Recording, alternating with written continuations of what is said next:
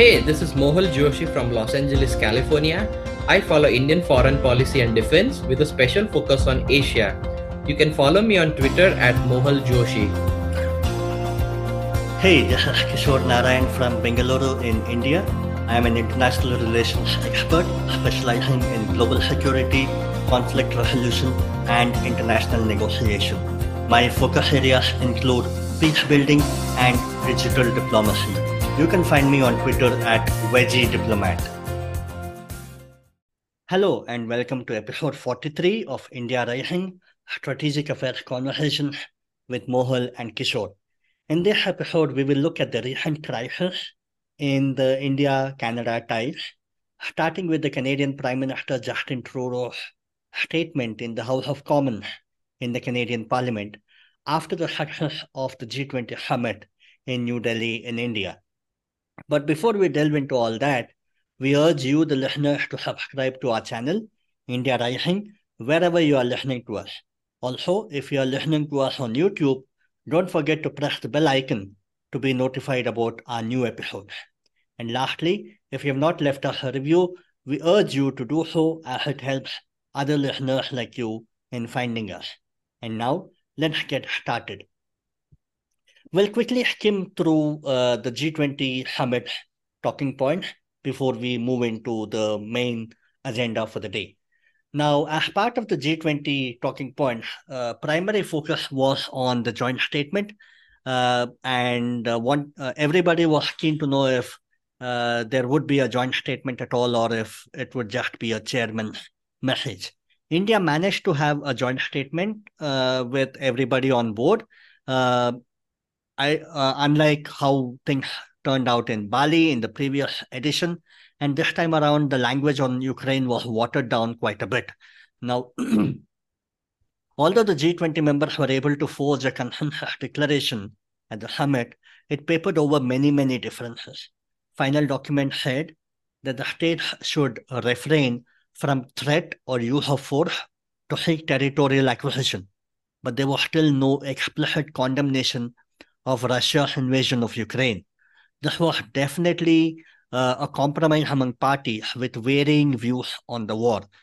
Contrasted with the declaration in Bali, Indonesia last year, uh, simply because then China and Russia had acquiesced to a leader's statement that contained a forthright condemnation of the invasion. Now, uh, obviously, there was a lot of drama. Uh, we wouldn't go into that drama uh, of how things panned out uh, and how India had to burn the midnight oil to get uh, this kind of a joint statement out. Uh, we'll we'll just skim through that, but then uh, essentially we all know that uh, uh, there was the Delhi Declaration. One thing that hmm. we one thing that was of interest was how Congress MP Shashi Tharoor opined on the success of G20 summit, and I quote him here verbatim.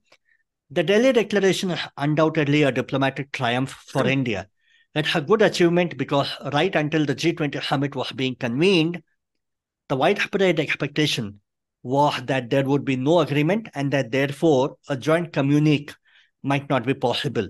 We might have to end up with a chairman's summary. The reason for that, in particular, the main reason was the big gulf between those who wanted a condemnation of the Russian war in Ukraine and those like Russia and China who wanted no mention whatsoever of that subject. India was able to find a formula to bridge that gap.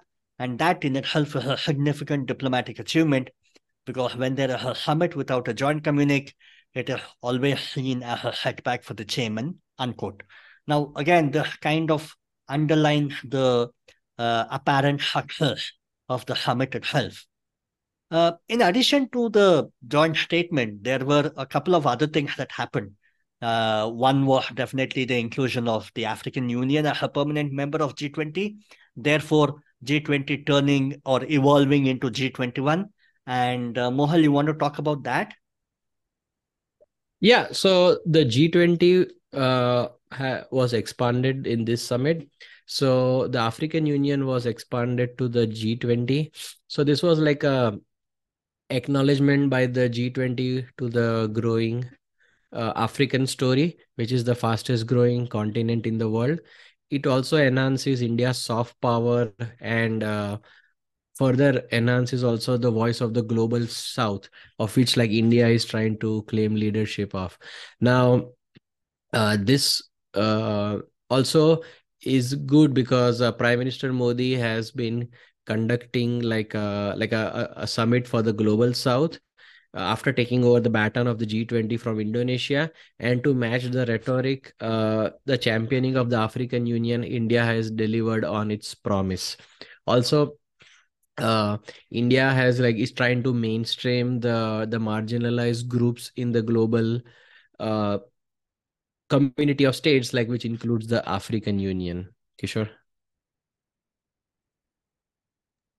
Yeah, uh, of course. Uh, India has been trying to lure and champion the cause of uh, the African nations as well. Everybody knows about the uh, vaccine diplomacy and how India tried to uh, share whatever new vaccine had been developed uh, in the aftermath of the COVID pandemic. So, yeah, so it's been an ongoing journey, ongoing saga of India trying to be a leader of the global south. We'll move on. We'll also talk about uh, an interesting consequential announcement that happened on the sidelines of the G20 summit.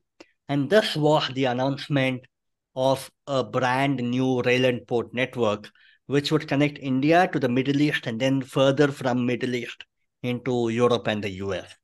Uh, it would be called India, Middle East, Europe Economic Corridor, also uh, acronymed as IMEC. Now, there was no leader from the participating country who would mention the name of China, but then it was an obvious alternative to China's Belt and Road Initiative, uh, aiming to connect the whole world. Uh, I mean, the Belt and Road Initiative was aiming to connect the whole world to China through shipping, rail, and road, but uh, this alternative that was announced was kind of an alternative to BRI itself. Now, obviously, this also uh, kind of uh, did not happen in one night. There were intense negotiations led by Deputy National Security Advisor Vikram Misri uh, from the Indian side, and they kept uh, discussing with four countries and other stakeholders. Uh, and uh, as part of that, uh, it was kind of hurriedly cobbled up at the end of the G20 summit. Now, where did the genesis begin? It was kind of two years ago when we talked about uh, the I2U2 summit in one of our previous episodes. And at that time, um, the new formation of India, Israel, UAE, and the US, the I2U2, I think this corridor uh, can find uh, could find its genesis from that uh, I2U2 summit that happened um, more than uh, close to two years ago. And then eventually Saudi Arabia also became a part of that grouping. So obviously, uh, there has been strategic uh, outreach from India to uh, not only the Middle East but also to Europe and to the US in terms of having greater trade relationship, greater strategic cooperation and participation. And therefore, uh, Doval, uh, Doval uh, India NSA Ajit Doval kept meeting his American counterpart and also from UAE and Saudi. And that way, uh, they were able to achieve uh, this new corridor. Also, as part of the uh, new corridor, uh, this would apparently speed up the India-Europe trade by 40%. And this kind of becomes even more important simply because India is now trying to uh, become that uh, that new manufacturing powerhouse globally as part of the China plus one model. And that is where India hopes that it would be able to export a lot of manufactured goods uh, to Europe and beyond. Now, as part of this, it's kind of uh, interesting to note that this not only uh, was a brand new corridor challenging China, but even more interesting was that this announcement brought Saudi, EU, US, and India all on the same page, again, which was quite interesting. How did China respond to this?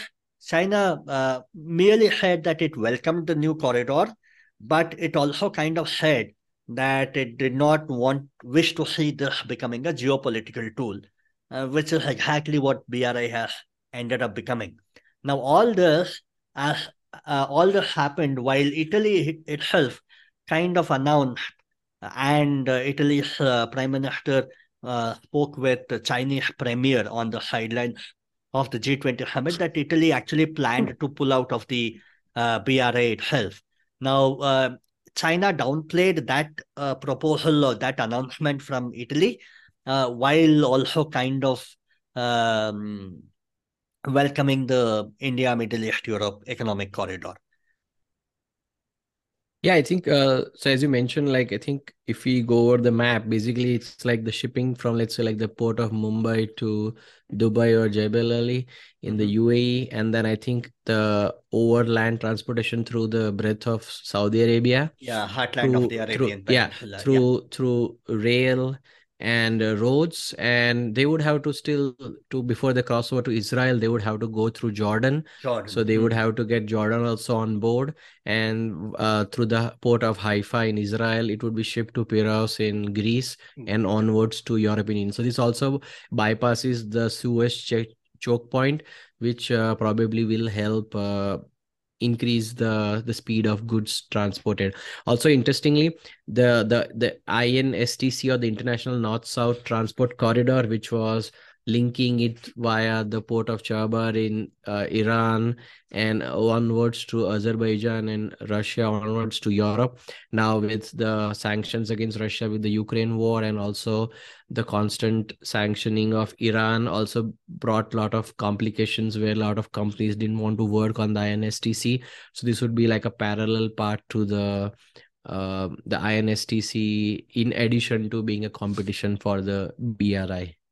Yeah, also uh, totally bypassing Turkey. So that is an additional uh, note that uh, yeah, that's true. uh, Turkish uh, president was not happy about. Anyway, we'll we'll quickly move on. We'll uh, uh, will that's enough of G20. We'll quickly move on to what Indo-Canada ties are now witnessing. Uh, there was a surprise statement by Canadian Prime Minister Justin Trudeau uh, in their parliament. But before that, uh, at the end of the G20 summit, Justin Trudeau remained stranded in New Delhi for almost two days after the plane he arrived on for the summit broke down. While he remained stranded, uh, there was this plane glitch drama which only added to his woes. Remember, the last time he had come, uh, his his visit was not appreciated by one and all. In fact, uh, there were uh, serious statements or downright uh, damning allegations that it was kind of a clown visiting India. Uh, so he had a lot of uh, ground to cover this time around, but looks like even this time around, uh, there wasn't uh, much improvement in in uh, Indo-Canada ties. But then once that happened, once his plane was repaired and he moved back, he immediately went ahead and in in their parliament, he publicly criticized Prime Minister Modi for allegedly allowing anti-India activities of extreme uh, extremist elements.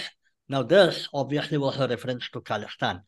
Now, in the one-on one-on-one between Modi and uh, Trudeau, which happened along the sidelines of the G20, Modi kept telling or kept pointing out that there were anti-India activities activities of extremist elements that were happening in Canada.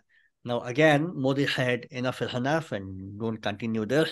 Now, obviously, Trudeau kept harping on uh, how Canada uh, uh, attaches importance to freedom of speech, and therefore he cannot do anything with regards to that.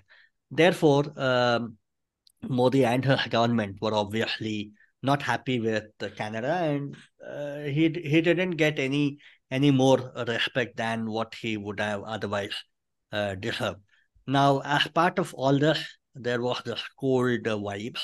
He went back, and once he went back in their parliament, uh, Justin Trudeau uh, said that Canadian intelligence agencies are now looking into the allegations uh, after Sikh leader Hardeep Singh Nijjar, a strong supporter of an independent Sikh homeland known as Khalistan, was gunned down on June 18th outside a Sikh cultural center in Surrey in the state of British Columbia.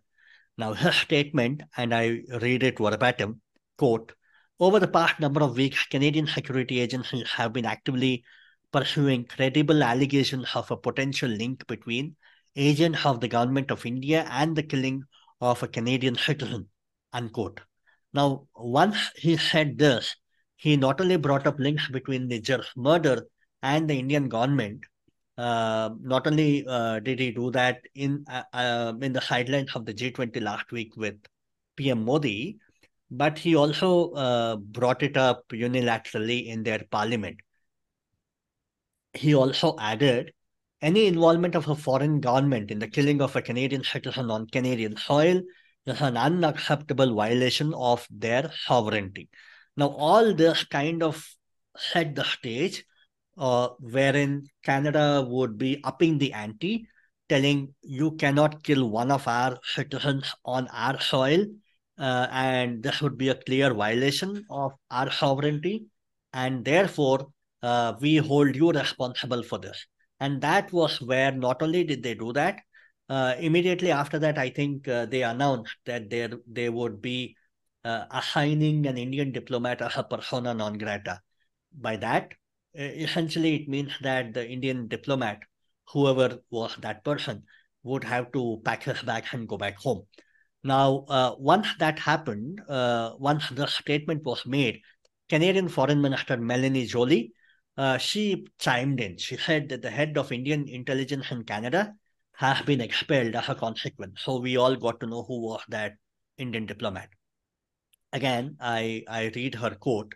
If proven true that this, if proven true, this would be a great violation of our sovereignty and one of the most basic rule of how countries deal with each other. As a consequence, we have expelled a top Indian diplomat, unquote. In retaliation, I mean, on the very I mean, day, yeah, go ahead. Uh, yeah, so usually, like, see, when uh, there's always a state fought at expulsions, but what's kind of interesting is they name the Indian intelligence. Now, I mean, many times in, as a defense attaches, like there are people like who are working with RAW or uh, military intelligence they're always working in foreign embassies kind of known but it's very rare that somebody would be called out as a head of indian intelligence or named like i think this only happened probably after uh, just before the bin laden raid where i think the us um, defense attache in um, uh, or the station chief sorry uh, the station the cia station chief in uh, Islamabad embassy was called out by the leaked his name was leaked by the Pakistani press as a retaliation. Mm-hmm. So this was kind of very unusual that usually like diplomats are not named or their position is not named like I mean calling out like a head of Indian intelligence is very uh unbecoming of a usually like a of a nation to do this in such a manner. Agree, agree. Now, obviously, in retaliation, uh, India had to uh, kind of return the favor. And almost immediately, uh, the very next day, India expelled one of Canada's top diplomats, and this ramped up a confrontation between the two countries. Now, uh, while all this was happening, MEA issued a Ministry of External Affairs here in India issued an advisory on Friday, uh, which is September uh, 22, uh, as we record uh, this podcast, that citing a sharp increase in incidents of hate crime, sectarian violence, and anti-India activities, it kind of issued an advisory to uh, for all Indian nationals and students who were in Canada. So that way, uh, India was asking its citizens in Canada to be on the lookout, to be watchful. And uh, again, this was another another way of uh, upping the ante. Now, all, while all this was happening, uh, there was quite a bit of uh, uh quite a bit of uh, stir in in foreign foreign capitals. Obviously, US, uh, Australia, UK, all of them were asked about this about this development, and everybody kind of tried to maintain neutral ground. Now, uh, while all this was happening again, uh, Canada's permanent mission to the United Nations in New York uh, said that, uh, yeah, while addressing that permanent mission to United Nations, Justin Trudeau said Uh, and again, I quote, as I said on Monday, there are credible reasons to believe that agents of the government India were involved in the killing of a Canadian on Canadian soil. Uh, there is something of utmost foundational importance in a country's rule of law in a world where international rules-based order matters. We have rigorous and independent judges and robust processes. So uh, Justin Trudeau was now kind of uh, uh, stepping down a bit. Backpedaling. Yeah, Yeah. stepping down a bit, backpedaling, uh, and now we're, was using words like credible reasons to believe that agents of the government of India were involved. Yeah. Now, I mean, the, the, the most ridiculous part is that, uh, like he said, oh, I was not trying to provoke India, which is kind of so hilarious that if you have such a strong allegation, why would you even try to walk back? If you want to make a stand, then make a stand, but don't walk it back. And then suddenly, how does it become that I was not tried? When you are making such a big allegation as a prime minister of a big nation like Canada, if you say on the floor of the parliament, as in your capacity as a prime minister, that such a foreign government has assassinated uh, your citizen, I mean, you it would be like hilarious to see like the other countries going to cooperate with you right? I mean they're saying oh can you please cooperate with this to help us resolve this or uh, further dig into this? But i mean no way india is going after such undiplomatic language or such strong language i would say there's no way that india is going to now cooperate with uh, canada fully given the circumstances of how things have played and how ugly this spat has become you know? Absolutely, absolutely. Now, uh, all while all this was happening, there was a sudden development, and what was that? CBC News, Canadian Broadcasting Corporation News, uh, came up with a claim uh, based on some sources that the Canadian government had amassed both human and signal intelligence in a month long investigation of the Sikh activist death that had inflamed relations with India. Uh, we'll go through each part of that uh, in detail, but then I continue with uh, what CBC News said. Uh, that intelligence includes communications involving Indian officials themselves, including Indian diplomats present in Canada, as per Canadian government sources. The intelligence did not come solely from Canada. Some was provided by an unnamed ally in the Five Eyes Intelligence Alliance. So, uh, this is what CBC News claimed. Now, if that was the case, then it meant that not only was Canada uh, gathering human and signal intelligence, but it was also being aided by a foreign foreign capital uh, coming as part of the Five Eyes Intelligence Alliance. And therefore, not only were they uh, having month long investigation, but while doing so, they were possibly also tapping into uh, the communication of the Indian diplomats, uh, not only outside but also inside Canada as well. Now, this again uh, was a serious breach of how uh, diplomats are allowed to function in any foreign. I mean, country. when you are in a foreign country, it's pretty much given that your phones would be tapped and your communications would be compromised. I mean, but like given that India and Canada are not like, I mean, maybe the relations are not at the best at the moment, but they are not like enemies of any sorts. So it would be kind of um, surprise. I mean, it would be like kind of undiplomatic, as you say, but it wouldn't be surprising because I think all agents in like foreign countries are tailed by their local security agencies. I mean, the the the the surprising part, I don't know if things will be ever given out because it might compromise their sources Hmm. that it would be very surprising if like two people from like indian intelligence would be talking over a phone or an electronic device about eliminating somebody like a Nijjar. i mean these are very very hush hush conversations and they would be have been told to uh take the utmost precaution when even if they wanted to discuss it and especially not use electronic devices which i mean given the amount of snooping i mean uh canada or like even like a country like us i mean when they say unnamed five eyes partner it would probably be usa that would be Probably, the, yeah. the the the the guess so i mean given the widespread surveillance that like somebody like an edward snowden or something has revealed like few a decade ago they would be highly uh, circumspect to use such a uh, to i mean discuss such explosive details over like an electronic device and be snooped upon, you know. Yeah, agree, agree. But then again, uh, the point was uh, signal intelligence, human intelligence would would not stand ground in any uh, rule of law kind of a uh, uh, court proceeding, and therefore, again, people were wondering how how on earth could uh, Canadian Prime Minister jump to the conclusion and claim that uh, Indian uh, government was involved.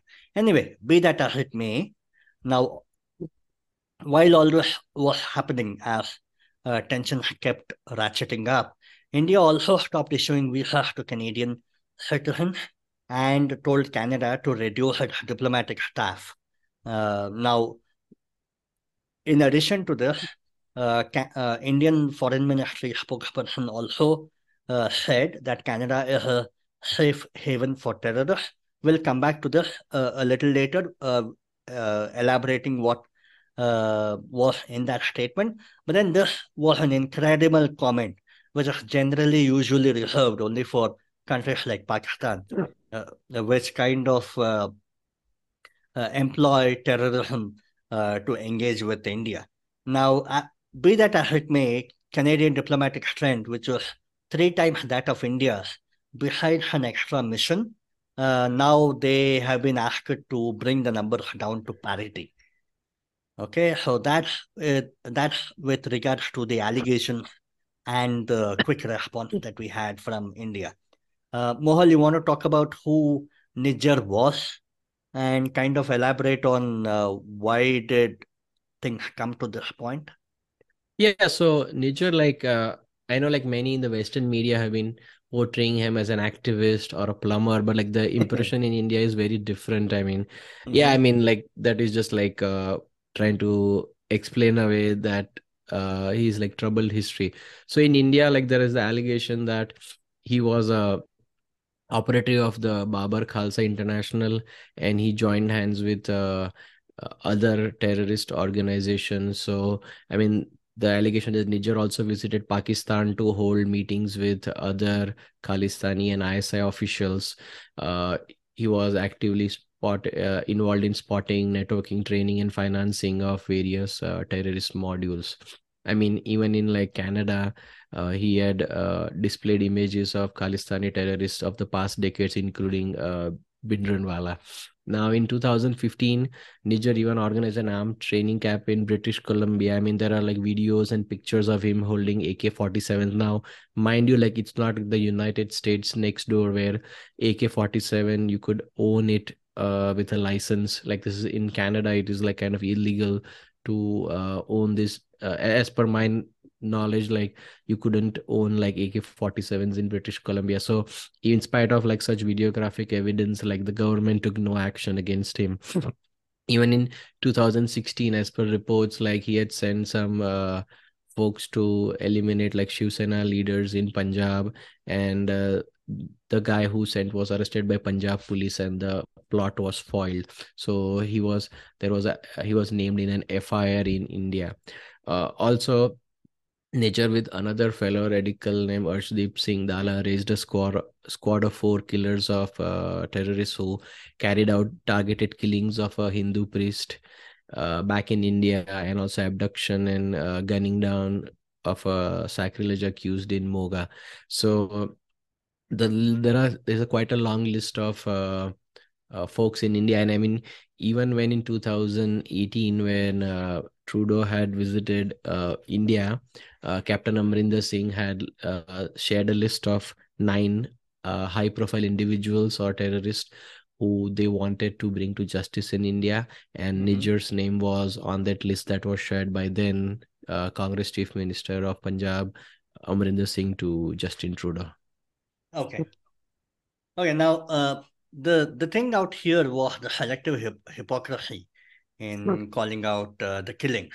Now, remember that you had uh, Karima Baloch, a human rights activist from uh, Balochistan, the province in uh, uh, Pakistan, who had come down to Canada and was trying to uh, advocate for human rights in Balochistan. But then surprisingly, uh, not surprisingly actually, uh, she was found murdered in Canada. And when when questions were raised, Canadian authorities said that they did not find any uh, any conspiracy in her death, and uh, they kind of washed their hands of it.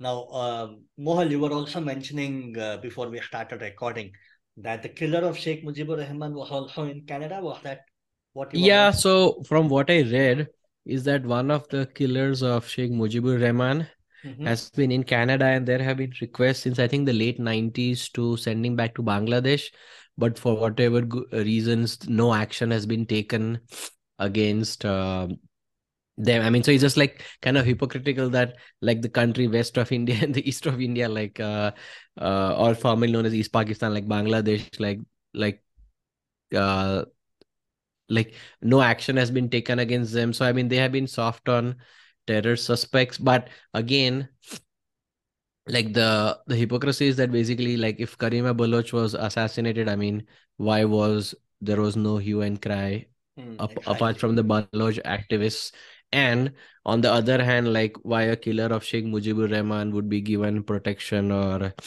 uh, refuge by a country like canada if it sub- supports that if it purports that like they are strong against like terrorists and criminals you know exactly exactly okay so uh, we'll also talk about how indo-canada relations have been worsening uh, ever since Trudeau took office. Uh, remember that um, uh, Trudeau has been uh, the third time prime minister now, and uh, his his term has not been good for uh, Indo-Canada ties. Now, analysts point point out to Trudeau's appearance at a Sikh event in Toronto in 2017, where there were separatist flags and posters depicting an extremist Sikh leader killed in 1984 Indian Army operation, which were being displayed, and uh, people of uh, Indian Indian authorities kind of raised questions about that, uh, to which uh, there was no direct answer from Trudeau. But then Trudeau also uh, had had visited India in 2018 on a maiden trip, and he was generally given the cold shoulder when he visited. Uh, he not only got a chilly reception, uh, but then PMO was also uh, kind of put on its heels after it was reported that Jaspal Atwal, a Khalistani supporter, once convicted of trying to kill an Indian cabinet minister, had been invited to two receptions during Mr. Trudeau's visit.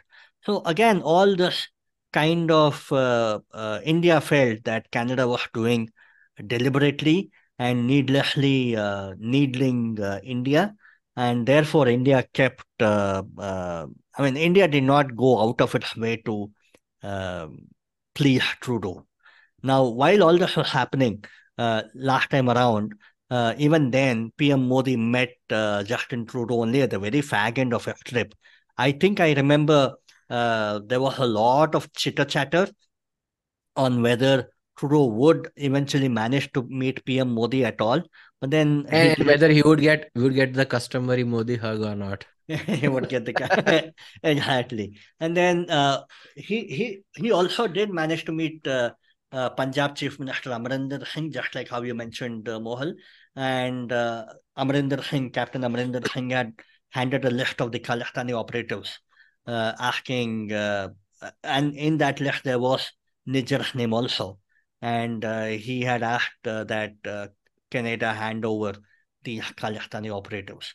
Um, Mohal, and also back then, yeah, yeah. Uh, yeah. I mean, also back then, just a year ago, when mm-hmm. Harjit Sajjan, then Defense Minister of Canada, had visited Punjab, like Captain Amarinder didn't didn't meet him because he had accused then Defense Minister of sympathizing with the Khalistan movement as like many of the Sikh leaders in uh, Canada have done.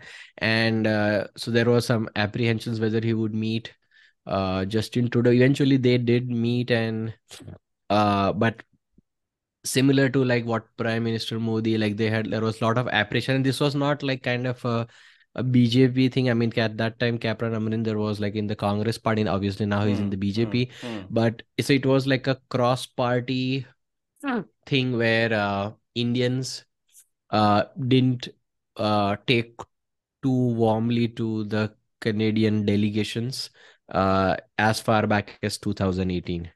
I mean, this was like across party lines, is what I meant to say. Kishor. Agree, agree, agree.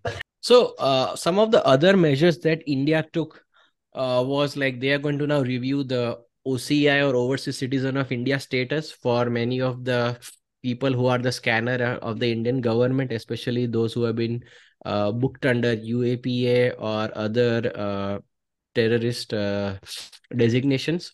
So there, I think in the coming days we can expect on a lot of OCI statuses and visas being cancelled by the Indian government. Also, India has reiterated the that there are like around 26 extradition requests uh, pending with the Canadian authorities. Many of them who have been booked under various cases in India. Uh, also, as part of the wider crackdown, the NIA or the National Investigative Agency in India released pictures of 10 people who were accused in the March 2023 of attack and vandalism of the Indian consulate in San Francisco, United States. And I think they're asking for more information on the general public. Uh, and then also like MEA has uh, re- released a strongly word statement about uh, Canada needing to worry about its international reputation in uh, wake of these explosive allegations. So, uh, I mean, he, the MEA, the foreign ministry spokesman Arindam Bagchi said that uh, if you talk about reputation, and I quote, if you talk about talking about reputational issues and reputational damage, if there is country that needs to look at this, I think Canada and its growing reputation as a place of safe haven for terrorists, for extremists, and for organized crime. Uh, in court. So this is like kind of a very shocking statement that something you would attribute easily to Pakistan, but not for a uh, Western democratic power like uh, like Canada. True, true. yeah, yeah. I mean, the kind of uh, symbolic of say Italian mafia or uh, 50 years ago how New York organized crime was. I think that Mhm. uh, Indian MEA is kind of uh, pointing Canada to that. Anyway, uh, uh, do you also want to talk about uh, the Kanishka bombing and how uh, things have always been kind of rocky between India and Canada? Yeah, so it's not like that, that while there has been a severe downturn in relations, no doubt over the past, let's say, five plus years, Hmm. but this has always been a recurring trend. So if you go back to like back to 1985, and this is in the aftermath of the Operation Blue Star and the tragedy that unfolded in the Golden Temple. Uh, for the the civilians, obviously there were like terrorists like Bhindranwale who were to be eliminated by the Indian authorities because things had got completely out of control. So uh, until like 9/11, uh, the Kanishka bombing was the single worst act of terrorism in the in the air or the sky, where Sikh extremists like had planted a bomb aboard uh, Air India flight 182, which resulted in the deaths of 329 passengers and crew like when the plane blew up somewhere just west of the coast of Ireland while making a transatlantic journey. So I mean, I mean, this was like uh nine- 1985 so a lot of people don't have like very strong memories of them now what ended up happening was that um, the main suspect was a guy named Talvinder Singh Parmar now it's not like that Justin Trudeau uh, has been like unique in kind of uh, like uh, going soft on the terror uh, terrorism part or the extremism part in Canada. His father, then Prime Minister Pierre Trudeau, uh, had a request from then Prime Minister Indira Gandhi to extradite uh, Palvinder Singh Parmar. Um, sorry, Talvinder Singh Parmar. Sorry, my apologies. Uh, an Indian court had issued, issued a warrant for Parmar. Like basically, he had he was involved in the uh, killings of I believe like it was like two policemen, if I am my memory serves me right. Now, a formal request was sent to the Trudeau government, I mean the Pierre Trudeau government, and they had given some lame excuse about not recognizing that since India doesn't recognize the Queen as the head of state, the Commonwealth extradition protocol did not apply, which was kind of ridiculous to be to put it the least. Now, in July 1984, uh, he had called for the killing of like 50,000 Hindus in addition to blowing up Indian embassy. So I mean, technically, he should have been on the radar for like explicitly calling for calling for violence.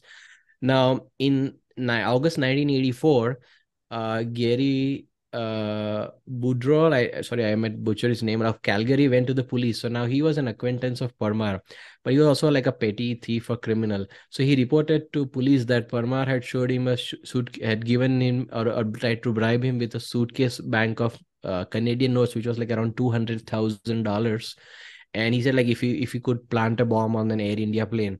Now obviously like he said like uh, this was completely out of his league and he didn't want to get involved with killing so many innocent people. So he had reported that to the csi as the canadian uh, services intelligence agency but like who had taken no action. A month later another accomplice Harmail Singh Grewal of Vancouver had informed uh, of the same plot but both the CSIS and the RCMP, I think the Royal Canadian Mounted Police, dismissed both of this as unreliable and the intelligence was ignored. Uh, interestingly, even the CSIS agents who had followed Parmar and his accomplice Inderjit Singh Riat uh, to a deserted area in June 85 and they heard, heard a loud bang and which they dismissed as a gunshot which is kind of strange that uh, when somebody's under surveillance how would you not uh, consider that like you know that it he could be testing a bomb for all we know and with all the other intelligence available to them. But the agents did not see fit to have the police stop and search the suspects. I mean later on it was revealed that he was detonating a blasting cap to see to test his bomb circuit. So these were like so many clues that they simply missed. Even another collaborator had visited a sikh temple uh, on 9th of June and warned uh, the Sikh devotees in the Gurudwara that, oh, it would be unsafe to fly by Air India, kind of hinting as to what was coming next. So this was completely botched investigation. Even after the, the plane went down and the bombing, the unexpected I mean, it's like beyond mind boggling that out of the 210 tapes, so there was a lot of uh, electronic surveillance on Parmar and Riat and the collaborators, and they had around 210 tapes of telephonic conversations. Now, for whatever reason, 156 out of the 210 tapes were erased or like destroyed for unknown reasons. And even after they were suspects post the bombing, they continued to erase these tapes. So uh, it was like kind of shocking that like the whole investigation was a whole comedy of errors. Unfortunately, 329 people had to lose their lives over it. But I mean, even like with such a tragedy happening, I think what ended up happening is that a lot of the uh, I mean, even though there were like around 280 Canadian citizens, but they were like Indian Indian origin people. So at that time, uh, it was didn't create a lot of outrage in like Canada and like it was conveniently forgotten. Even the public inquiry which started what was an incredible 21 years after in 2006 and that too under conservative prime minister Stephen Harper and what ended up happening like the main suspect parmar like was kind of uh, killed in an encounter with punjab police when she returned to india.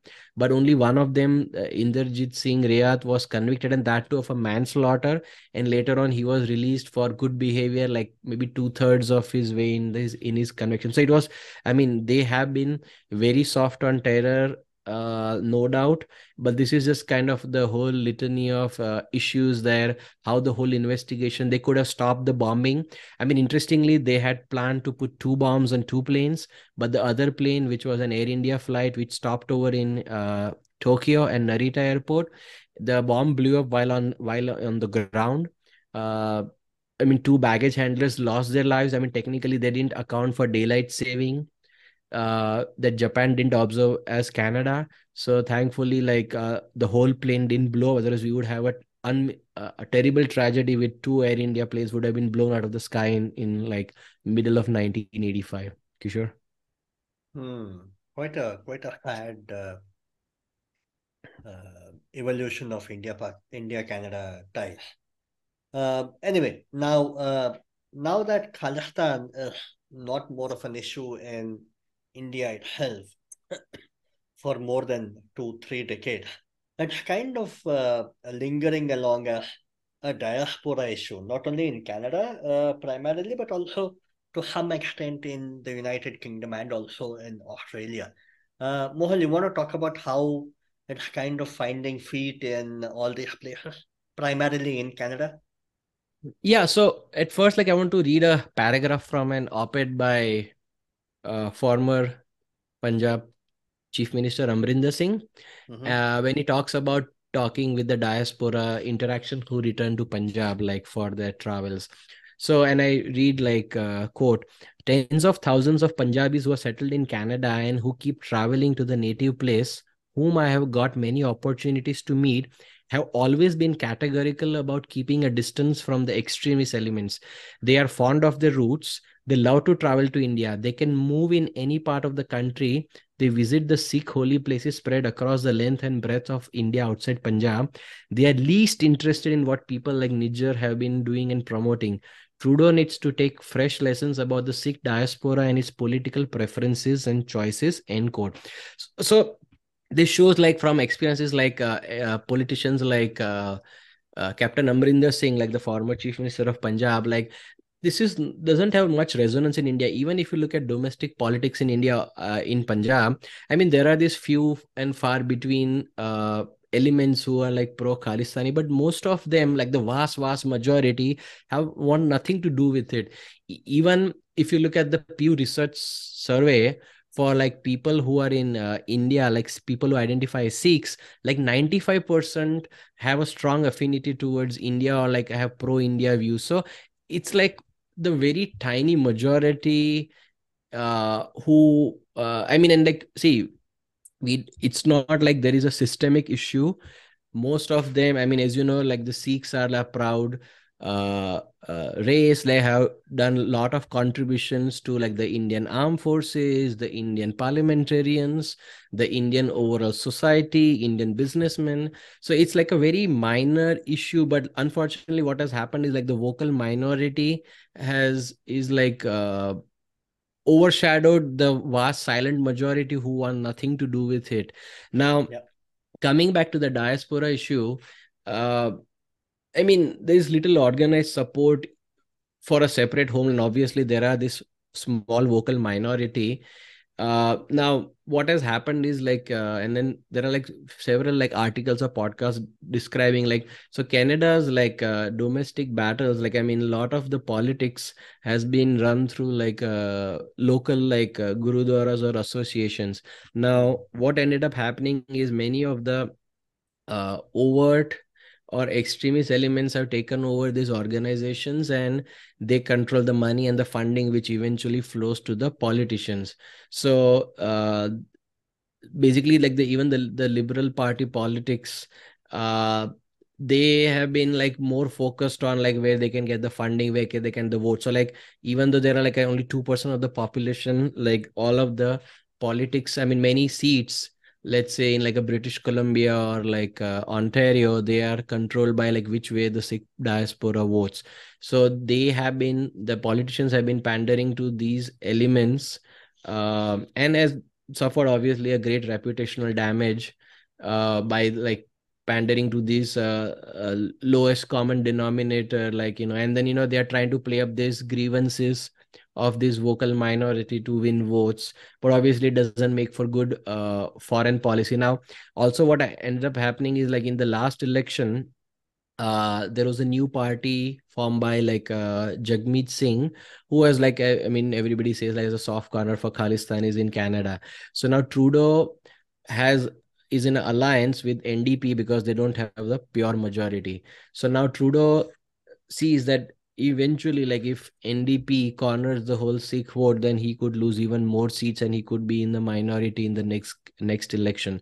So not to wanting to lose sikh votes to ndp and further erode his political positions he tried to probably go to the left of ndp by maybe by making such explosive allegations. But i mean this has kind of backfired on him because the it has damaged the overall arc of uh, india canada relations and uh, i mean there's also like a tinge of uh, uh, racism in this that i mean the west is kind of lecturing that india cannot do but i mean a country like us they could take out let's say like an osama bin laden or even like keeping aside like uh, uh, hardcore terrorists like Osama bin Laden, like I mean Qasem Soleimani, like uh, the head of the Quds force of Ira- Mm. Iranian Revolutionary Guards, who I think we discussed in one of our previous Yes. episodes. Yep. I mean, they could be taken out with a drone strike or Anwar al Awlaki, like another preacher, like who was uh, uh, against the US. I mean, they could be taken out, but like if India does anything like that, I mean, they are uh, totally up in arms about, uh, like I mean, like how dare like India take out terrorist threats against the against their homeland, but like the US is well within its right to do. Like I mean, they must have done thousands of drone strikes in the Pakistan Afghanistan border. Mm. So it's just like double standards where uh like one is okay but like if like the white people folks do it it's okay but if the brown folks do like you know it's uh it- it's i mean i mean like even like israel and mossad they have taken out lot of uh, targets in the west and there has been uproar over it. So but this is like kind of interesting that india has never like overtly uh i mean no one has claimed that india overtly assassinated le- leaders. I mean if you look at the reports, I think there have been at least half a dozen reports in the last six months where Khalistani or anti-India people have been eliminated by, I mean, by rival gangs or whoever they want to claim, like whether India has a hand on it. So India has been proactive on this part, uh, but like there is a lot of uh, evidence that needs to be presented by Canada before this would uh, be uh, proven to be like a reliable stuff. And um, Canada is also stuck in a bind, right? That I mean, India has banned the visas, but now what can Canada do? If they stop the students from coming, because I mean, 40% of Canadians uh, universities give admission to Indians. So if there's a tit for tat reciprocal, I mean, they stand to lose billions of dollars. So India is also kind of flexing his muscles with his grow uh, uh, growing stage on uh, uh, clout on the international stage that you know that if you like make a serious allegation we won't take it lying down and you know we will also hit back. Um Yeah. a- and then also the the the diaspora element like the in, the canadian politicians for a long have given a free run to these uh, extremist elements i mean they don't understand the indian angle that see in india I mean, we had a lot of insurgencies, like the Khalistani insurgency was, I mean, in its heydays, like probably like we lost like four to 5,000 people per year. I mean, that's more than what happened on 9 11 to put in perspective for the Western audiences.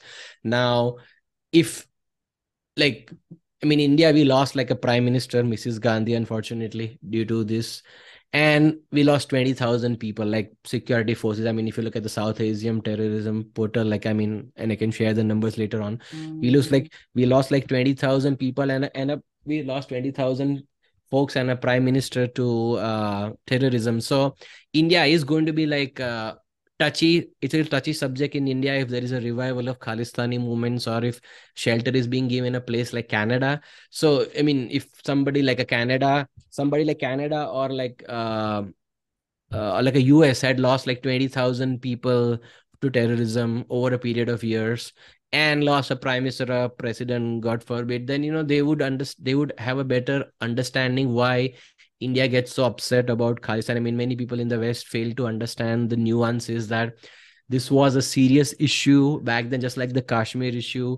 We lost like few thousand people every year. So they have to understand that where we come from uh, granted it was in the past but we don't want any sort of revival.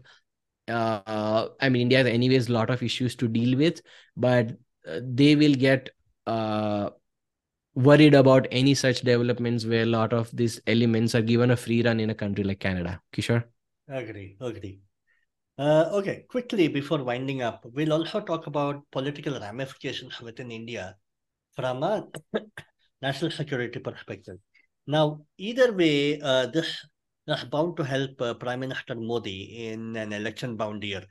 Domestically, of course, uh, while uh, irrespective of whether India actually commissioned this killing or not, uh, and whether the BJP government uh, asked uh, their uh, diplomats to be involved in this or not, I think while uh, the top people in the government will continue to deny this uh, and therefore call this as a foreign conspiracy, now uh, the the lower rung of uh, the party might continue to claim this as something of an achievement by uh, the current dispensation by their by their part, party in power and therefore they might claim that uh, they are kind of quote unquote carrying out surgical strikes within Canada as well.